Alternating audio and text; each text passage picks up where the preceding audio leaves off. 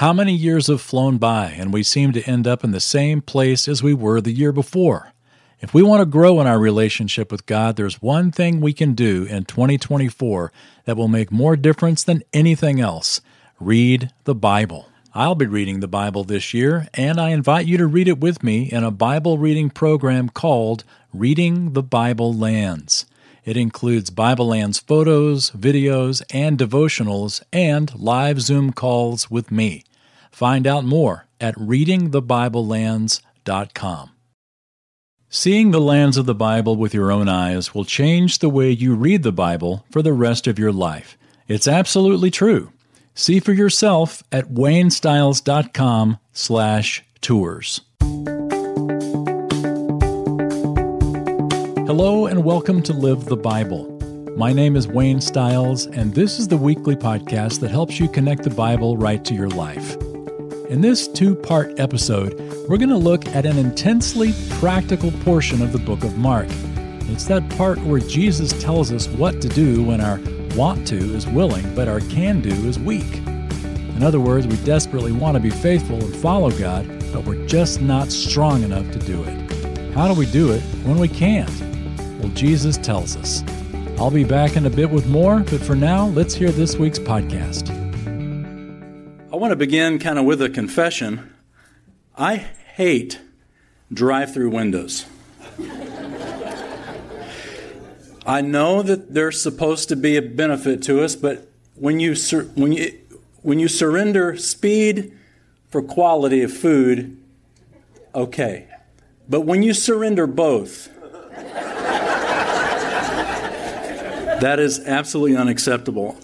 And sometimes it's funny, you know, with all the money that, that we have and the technology that we have, I mean, we can, we can send a satellite, you know, out into space and bounce it off and talk to somebody in another country on our cell phones, but we can't make speakers that drive through windows that are intelligible.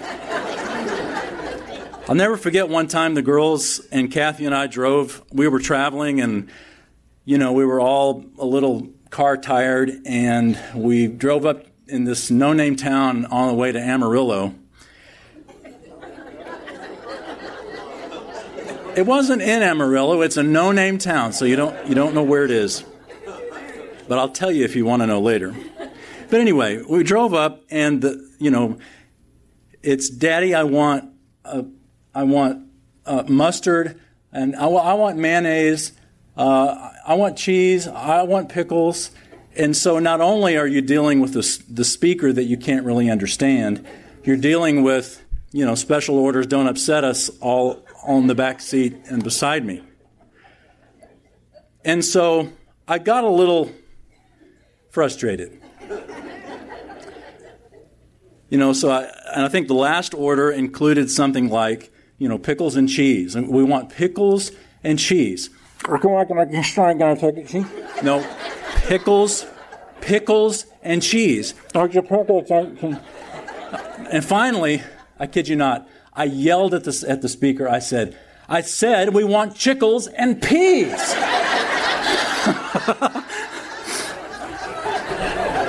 and all across that town, it got quiet.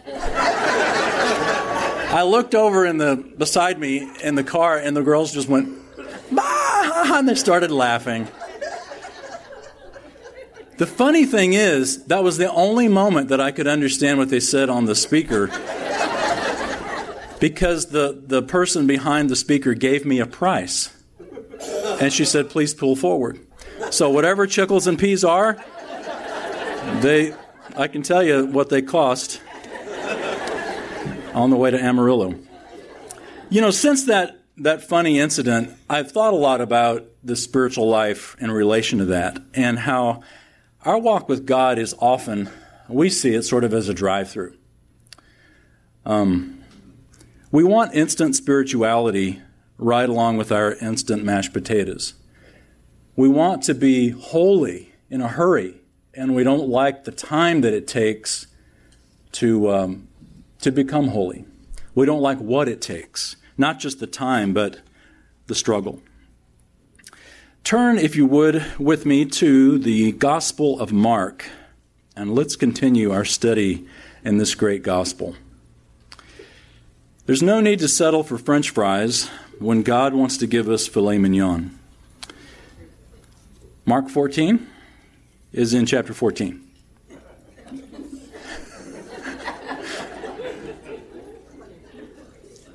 Mark 14.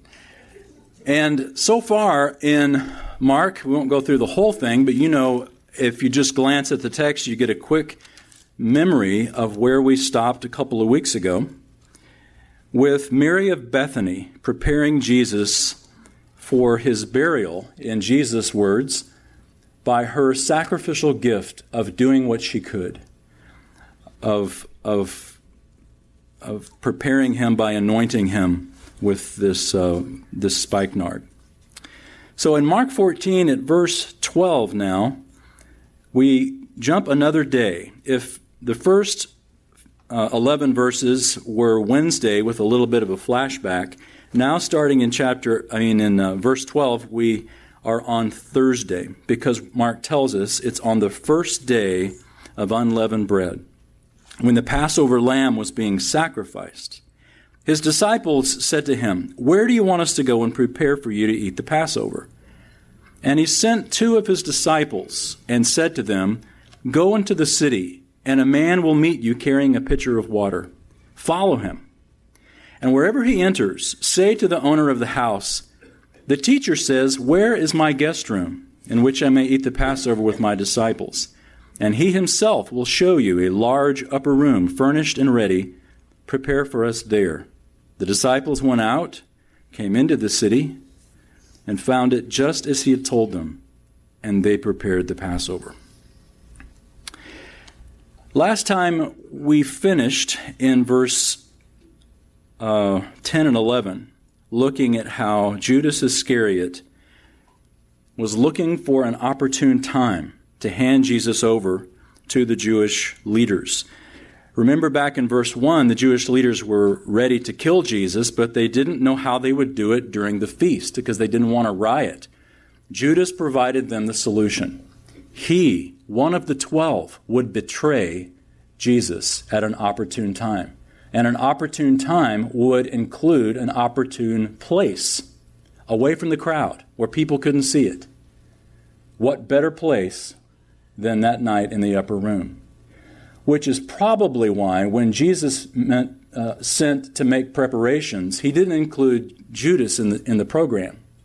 It says he sent two of his disciples. Luke 22, verse 8, tells us that that was Peter and John. Jesus sends Peter and John ahead, and he gives them very specific instructions to prepare a place to prepare the Passover where they can eat that night. So Judas is still in the dark. He's still looking for the opportune time, waiting for that moment where he can betray Jesus. Jesus sends two unnamed disciples. Luke tells us who they are. But I don't know if this sort of rings a bell to you, but Jesus also, earlier in the Passion Week, in fact, it was on uh, Palm Sunday, Jesus sent two other unnamed disciples ahead to prepare for something else. You remember that? Right, exactly. It was on the Mount of Olives or at Bethphage, which is on the, the backside of the Mount of Olives, preparing for the donkey. He sent two of them ahead to get the donkey. And once again, we're told that he sent two of them ahead to prepare for something that Jesus had prepared for ahead of time. The repetition of these events is significant, and its lessons for us are also significant. Jesus sends two disciples ahead to experience a prearranged meeting with those that they would have otherwise not known in order to serve Jesus in some way to prepare for his coming. You know, the, the principle that we can pull from that is pretty simple, and yet at the same time, it's very profound, and it gives us, in fact, a lifelong perspective. Because Jesus has done the same for us. Now, we don't know the specifics but we can look at this passage as well as other scripture to realize that Jesus has prearranged a lot of events in our lives too. We're very familiar with Ephesians 2, verse 8 and 9. That's the text that says, By grace we're saved through faith, this not of yourselves, it is the gift of God, not by works, so that no one can boast. But then verse 10 comes right after verses 8 and 9. I know that's profound, but that's the way it works. Verse 10 says, For we are his workmanship, created in Christ Jesus for good works, that he prepared ahead of time, that he prepared beforehand. So we have from Paul's pen the principle that we see applied here as well in Mark 14 that God has preordained good works in our lives. He is not sim- he doesn't save us by the good works we do. We know that from verses Ephesians 2, 8, and 9. We're saved not because of works, but by grace, but for the purpose of good works to follow. In fact, those good works are not just ours to figure out, they're ours to follow. They're ours to do because Jesus has prearranged them. He has, the Lord has prearranged them ahead of time that we should walk in them. I love the story of Ruth, you know, where Ruth goes back to Bethlehem with uh, her mother in law. They've all lost their husbands, they're widows, they're trying to eke out a living for themselves. And Ruth says, Why don't I go and try and glean in a field? And so she goes and she takes the initiative. She goes and she gleans in a field. And the text tells us in Ruth 2, verse 3, it says, She happened to come to the field of Boaz. And the Hebrew text there says, Her chance chanced upon the field of Boaz. And the clear implication there is that our chances are God's choices. The same is true here in Mark 14. The same is true in Ephesians 2:10. The same is true in our lives that what seems like coincidence in our lives is instead God's prearranged events that we may walk in them. I love Psalm 23 where it talks at the very end. David says, Surely goodness and mercy will follow me all the days of my life. If you look at the perspective of that, of that psalm, he talks about what's ahead of him, he talks about what's beside him, and then he talks about what's behind him. And what's behind him is God's goodness and mercy. Now, when you're walking through the valley of the shadow of death, it doesn't feel like God's goodness and mercy is beside you. His comfort is often there. But it takes looking back. It takes looking back and say, hey, what do you know? Goodness and mercy. They're following me. It takes looking back sometimes for us to see God's prearranged sovereign working in our lives. Right now, this morning, you have had conversations with people that may prove to be uh, life changing. You don't know. How many times have significant events in your life turned a corner by a chance conversation or by a, uh, a friend of a friend happened to mention something? And turns out only in hindsight can you look back and realize God was in that. The reality is God's in everything, except occasionally he, he opens our eyes to recognize it. Well, that's what he's doing here. And the fact that this is repeated in the text, that he sent two unnamed disciples for a prearranged event in order to serve Jesus because he's coming, is a very similar principle in our lives. He does the same thing. The very same thing. We need to live our lives by faith in God's sovereignty. We're not just bouncing from event to event, we are following his leading. And if we are sensitive and patient, he will lead us where he wants to take us. But so often we want the fast food. We don't want to wait. God is such a slow waiter. Have you noticed? Such a slow waiter. But the food is always impeccable when it finally does arrive. When you go to Jerusalem today, you'll go to what's called the Western Hill. It's also called, sort of a misnomer biblically, Mount Zion. And you'll see the beautiful Dormition Abbey. And right below the Dormition Abbey is a place called the Cenacle. Uh, it's not spelled like you think cynical in the sense of like that. The Cenacle is C E N A C L E. It's from the Latin word cene, which means supper. The Cenacle is the place of the Last Supper. It's the place of the upper room. And if you look at a harmony of the Gospels, it's pretty amazing what Mark leaves out. I mean, Mark is brief, he's to the point, he's very action packed, but he leaves out a lot. And John, writing his gospel, puts in a lot. If you notice, John's uh, r- recording of what happened in the upper room is longer than anybody else because he includes the great upper room discourse, which Barnabas taught us from last week in John 15 about uh, not being separated from Christ. Apart from him, we can do nothing. But one thing Mark is sure to include look at verse 17. When it was evening, he came with the twelve. Okay, so now Judas knows where it is. When it was evening, he came with the twelve. As they were reclining at the table and eating, Jesus said, Truly I say to you that one of you will betray me, one who is eating with me. They began to be grieved and to say to him, one by one, Surely not I. I love those scenes in Western movies where, you know, it's sort of a saloon scene and everyone's playing cards and everyone's drinking tea. and there's dancing, you know, and everyone's celebrating and having fun, and the bad guy walks in. And all of a sudden it gets quiet. And the piano player stops playing, you know, and turns over and looks. And you hear nothing but the ceiling fan just kind of. That's what I picture happened here in the upper room when Jesus said, One of you will betray me. The piano player stops playing. All you hear is the ceiling fan as, as they look around to each other. Did he just say what I think he just said? One of us, one of the twelve, will betray him? And then immediately their thought is, well, I, I hope it's not so and so. Their, their thought is, surely it's not me. I think it's interesting they didn't say, I've been wondering about Judas this whole time. they don't. They don't have a clue that it's Judas. In fact, in another gospel, Peter motions to John and says, Ask him who it is. No one has a clue uh, but Jesus and Judas. But their question is amazing. Surely not I. Interesting word, surely. If it's surely not I, then why ask?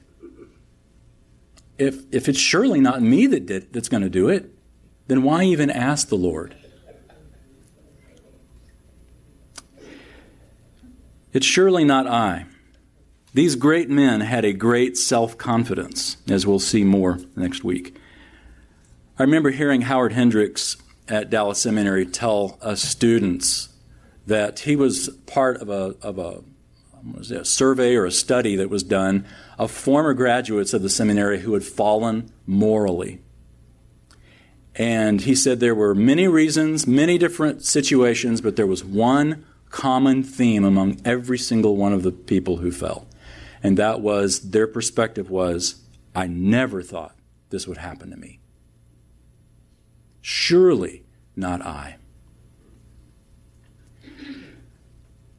So we need to be very careful when when we walk through life as we as we hear about people who have fallen and even I don't know when we think about our own potential for it and realize every one of us can do it. I am no exception to anyone else.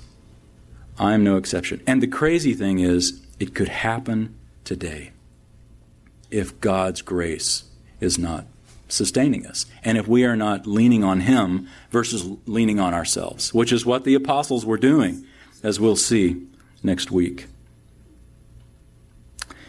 Mark doesn't say so here, but Jesus dismissed Judas to go and do quickly what he intended to do.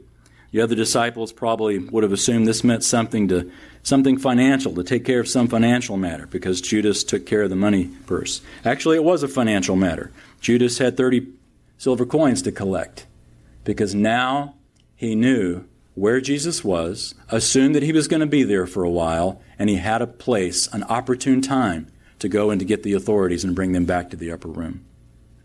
Well, let's keep reading. Verse 22. Notice Judas is gone before the Lord's Supper is instituted. While they were eating, he took some bread, and after a blessing, he broke it and gave it to them, and said, Take, take it, this is my body.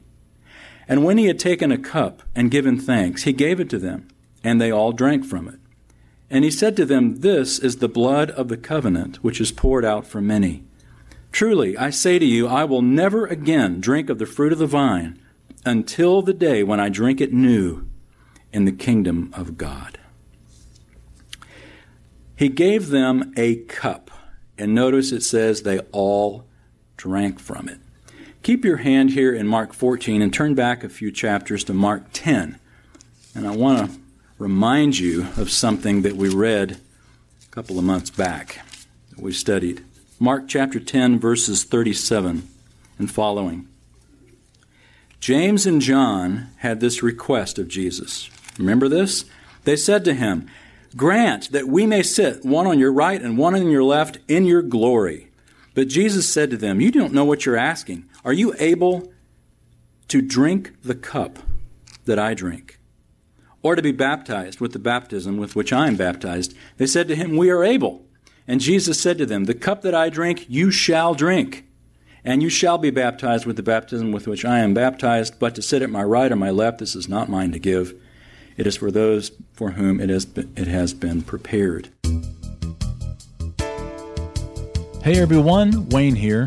How'd you like to see the places where Jesus walked? For real? Well, you can, and so much more. Registrations are already well underway for my upcoming tour to Israel and Egypt in the fall of 2020, and there's still room for you. Going to the Bible will change the way you read the Bible.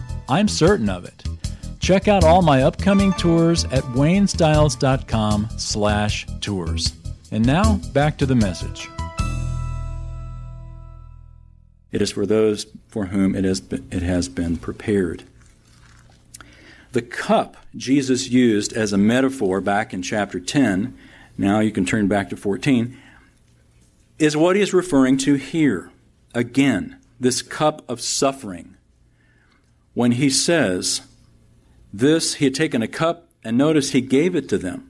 And he told them back in chapter 10, You will drink from it.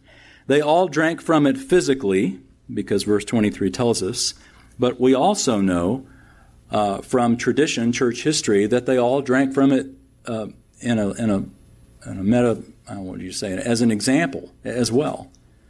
Um, because not only was it a cup of suffering that they drank there at the Last Supper, but it was the cup of suffering they drank in their lives. Every one of these apostles went to a martyr's death.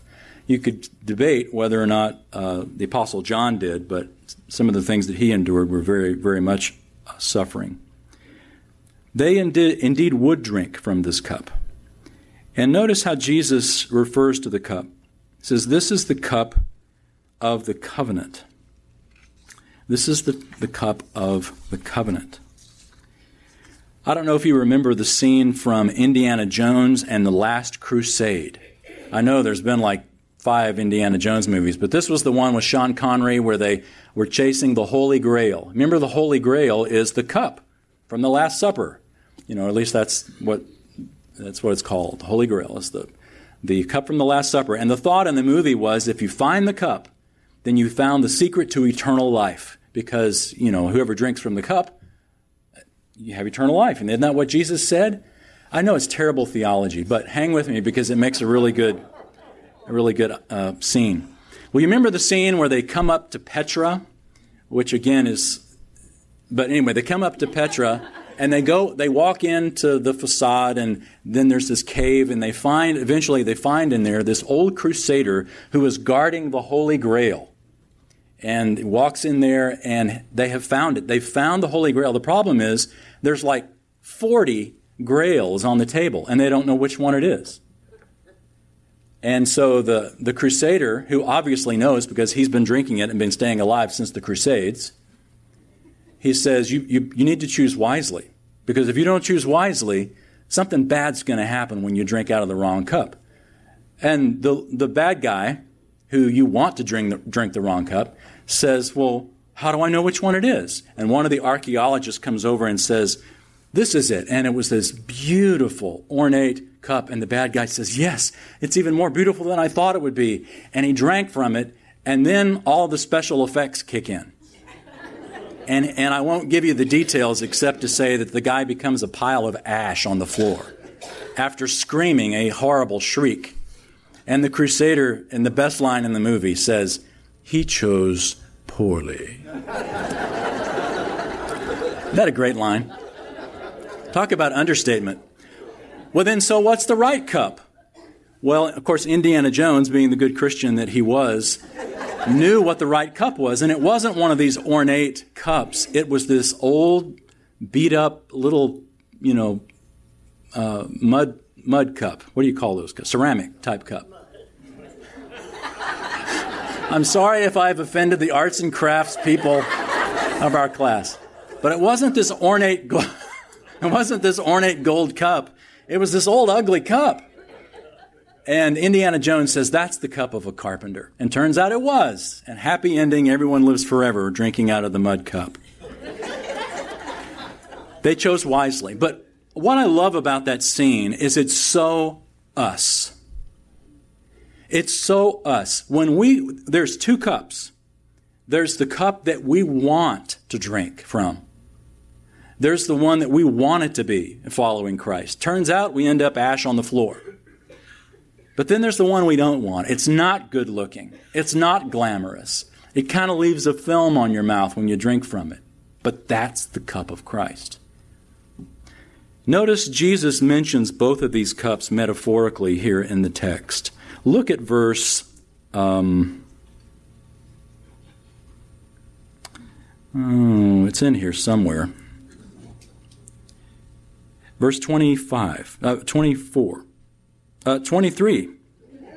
And when he had taken a cup and given thanks, he gave it to them, and they all drank from it. And he said to them, This is my blood of the new covenant, or of the covenant, which is poured out for many. Truly I say, I will never drink the fruit of the vine again until the day when I drink it new in the kingdom of God. There are the two cups. There's the cup of suffering that he, that he is about to drink, metaphorically, that they all drank from, literally. And there's the cup of the kingdom, verse 25, where he says, I will drink it again in the kingdom. And so between the first time that he drank the cup and the, the next time he drinks the cup, in the meantime, Jesus is a teetotaler. No more wine until the kingdom. Notice those two cups. There's the cup of suffering there's the cup of glory. These are the two cups. And the disciples clearly want the cup of glory. And frankly, we do too. This whole book, as we've traced through Mark, has constantly been reining the disciples back in as they've constantly been pushing for the kingdom. And Jesus says, first comes the cross. And he's told them several times in chapters 8 through 10, I'm going to die, I'm going to be resurrected, and then later comes the kingdom but they didn't get it. And I think our challenge is very much the same thing. We want the cup of glory, we don't want the cup of suffering. Jesus says, This is my blood of the covenant. What covenant is he talking about? Well, I let slip when I inserted the word new a second ago, but Luke tells us in chapter 22, verse 20, the blood of the new covenant. So he's not referring to the old covenant. And you would think he is, because the Passover meal was, was looking back to the Passover, where the Old Covenant or the Old Testament began. But he doesn't say that. He is referring to the covenant. Luke tells us it's the new covenant, which is poured out for many. What does that mean? Well, in Jeremiah chapter 31, verse, I think it's about 34, the new covenant is said to bring uh, the forgiveness of sins. The forgiveness of sins. And so when Jesus says, This is the blood of the covenant, meaning the new covenant, now all of a sudden we realize that's the, the forgiveness of sins. How does the forgiveness of sins come about? Jesus says, My blood is poured out for many. In fact, Matthew even adds the phrase, poured out for the forgiveness of sins. The new covenant. I don't know if you realize it, if you've thought about it, but our New Testament begins in the wrong place. We stick it before Matthew. We put it before Matthew, but that is not where it goes, specifically speaking. What does testament mean? It means covenant. The new, co- the new Testament is the new covenant. That's what testament means, is a new covenant. So, where did the new covenant begin? Jesus tells us it began with his shed blood. It begins at the cross. It begins at the end of the Gospels, not at the beginning of the Gospels. Now, that doesn't mean that we need to tear the flyleaf out of our Bible and put it before the beginning of Acts. We don't have to start a church with our own denomination, Church of the Correct Flyleaf. But we do need to keep in mind when Jesus says the new covenant begins at the end of the Gospels, that means that the Gospels are still part of the Old Testament in our thinking. Now, we understand they're introducing the Messiah who ushers in the New Testament, New Covenant. So, obviously, it's fine. But in our minds, we need to think whenever you're reading the Gospels, think Old Testament. This is Old Testament. Because if Israel had accepted the Christ, the fulfillment of the Old Testament, the kingdom would have come right in without, without any kind of a pause. But uh, that's not what happened, is it? We know that, the, uh, that there was an incredible pause.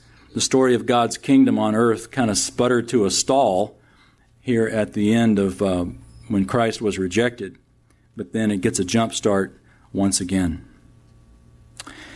So when we read the Gospels, think Old Testament.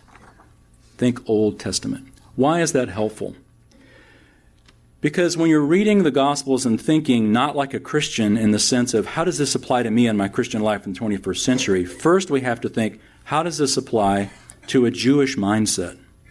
Because if you first understand what it means in the context of, of, a, of a reader of that day, then you can lift the timeless principle from it and apply it in our day. So let's do that for a second as we read through this text. The New Covenant. He says, This is my blood. The New Covenant is the looking forward to the, uh, the forgiveness of sins. This is my body. In the Old Testament, when someone would partake of a sacrifice, there were a number of sacrifices. There was the burnt offering, which was kind of the foundational offering that had to be done first, and it was burnt whole. There was nothing saved. It was completely burnt. And it sort of laid the foundation for the restoration of your forgiveness of your sins. And then there were other offerings that were sometimes placed on top of that. One of them was the peace offering, or sometimes called the fellowship offering. And it was a, a, a sacrifice that you ate. It was a barbecue where you would go and you would put your your meat there on the, the, the cooker, and while it was cooking, you would you would proclaim what the Lord has done in your life. And those that were around got to eat part of the sacrifice with you. The priest got to eat part of the sacrifice, which was representative that God was partaking with you. And then you got to eat it. So there was this fellowship. That peace offering represented that you were at peace with God, that all things were right. That's what the Lord's Supper is from a Christian perspective. The Passover, which has already been eaten at this point, represented ultimately Jesus being the last Lamb of God. But now, after that, after that, he says, This is my body, do this in remembrance of me is a supper of fellowship.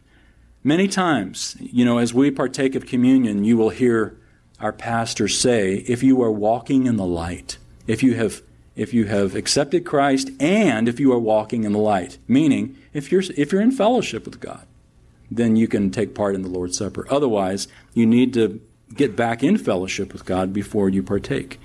And it's significant that Jesus asked Judas to leave before this because only Christians are to partake of the Lord's Supper as a memorial of Jesus' spilled blood and broken body. Only two ordinances Jesus gave us. One is to be done once at the beginning of your Christian life, that's baptism, and once and the other is to be done repeatedly in your Christian life, and that's the Lord's Supper. One is to be done that basically says, I am a Christian, and the other is to be done repeatedly that says, I am a Christian who is in fellowship with God.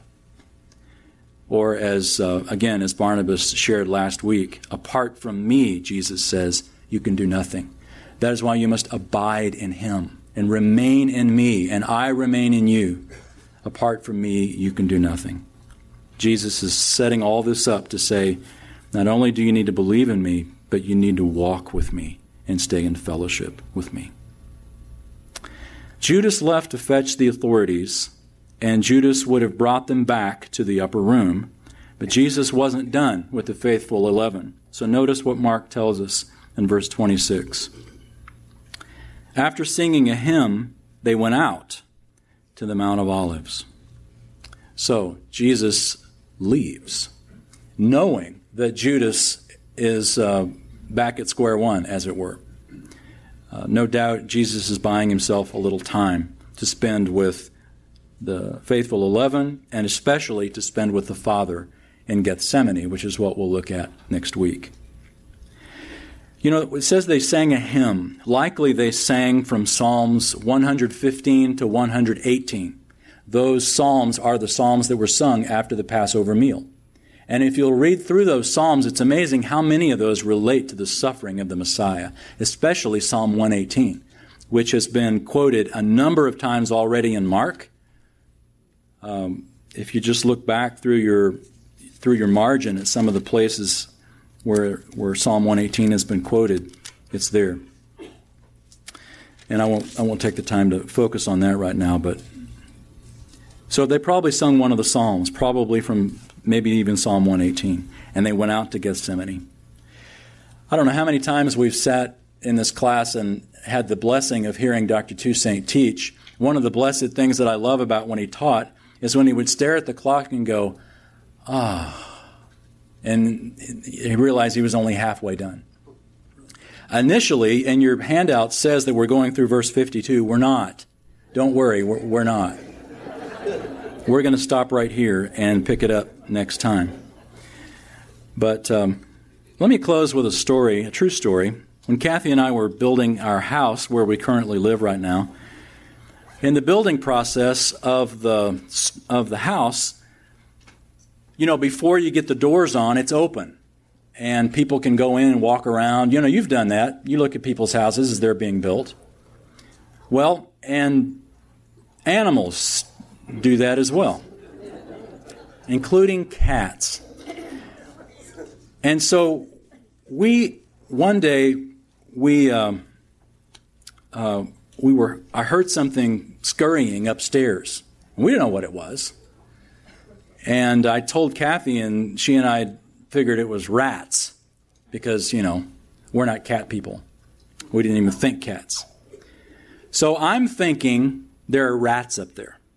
So I go up with rat poison, and uh, and I'm you know down in the room where the rafters are up there, and there's like sheetrock and you know a nine foot fall if I go through the sheetrock.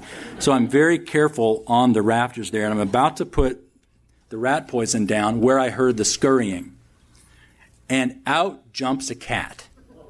Now, when you're thinking rat, and out jumps something as long as your forearm. I screamed.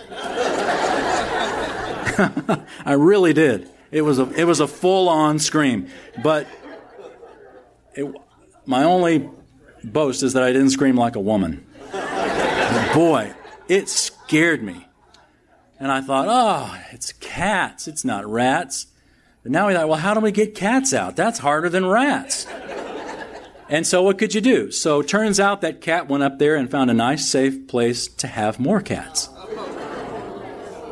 And, and about a week later, we were back at the house looking at the progress of it, and we heard in the wall, meow, meow.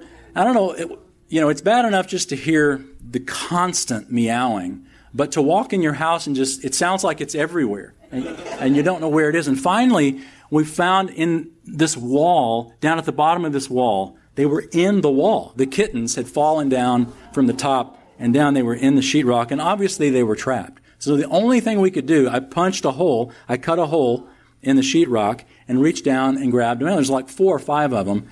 And the last one was a fighter. He clawed the tar out of my hand. And I thought, what does he want me to do? Leave him in there? I'll just put him back. And I thought about that cat as I took care of it, getting it out. But you know what? That cat is like us. The one who has reached down to save us. We claw and fight the whole time. But he loves us so much that he's willing to do that, even though we don't understand that he has our best interest in mind. The apostles were floored that Jesus would say that one of them would betray.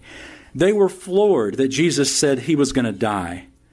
And they're going to be even floored more when we look next week at the prediction of all of them falling away and Peter denying. But it's important that we realize that all of this is in the hand of our sovereign God. Just as Jesus sent Peter and John ahead to prepare the way for the upper room, as he sent two disciples ahead to prepare for the donkey, so he has prepared ahead of time in our lives a lot of situations that we don't understand and we want to claw and bite uh, the Lord, but He's in control. Maybe you've come today and you are like that cat, and you don't um, you don't want to surrender to Jesus Christ, and you fought Him all your life. I urge you to think twice about going another day with an uncertain eternity. Because the great news is Jesus has died on, your, on the cross for your sins and for my sins, and they are many. He has shed his blood, as he said, it's poured out, verse 24, for many, and that includes you. If you've never placed your faith in the one who's died for your sins, here's the good news He paid for every one of your sins on the cross.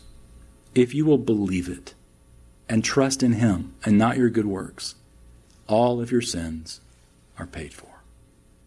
And you have the wonderful hope of looking forward to when Jesus comes again for the kingdom. Uh, ultimately, He will bring us back for the kingdom. Let's pray together. Our Father, we're thankful as we look at this text that Jesus is in control. The disciples shrug their shoulders and are in dismay at his words. And oftentimes in our lives, we are too. We drive up to the fast food window and want it all now. We're like the cat clawing in the wall. We don't understand and we reject you. But thanks for your love that you reached down and brought us up even though we were fighting it. Thanks for your persistent love that sent Jesus to the cross and Lord, we pray for any who are here today, for whatever reason, your sovereign hand has brought them to this moment of hearing the gospel yet again and the opportunity to trust in their Savior. We pray that they would. And for those of us who have already made that decision, give us a mindset day to day that you have prepared good works for us to walk in.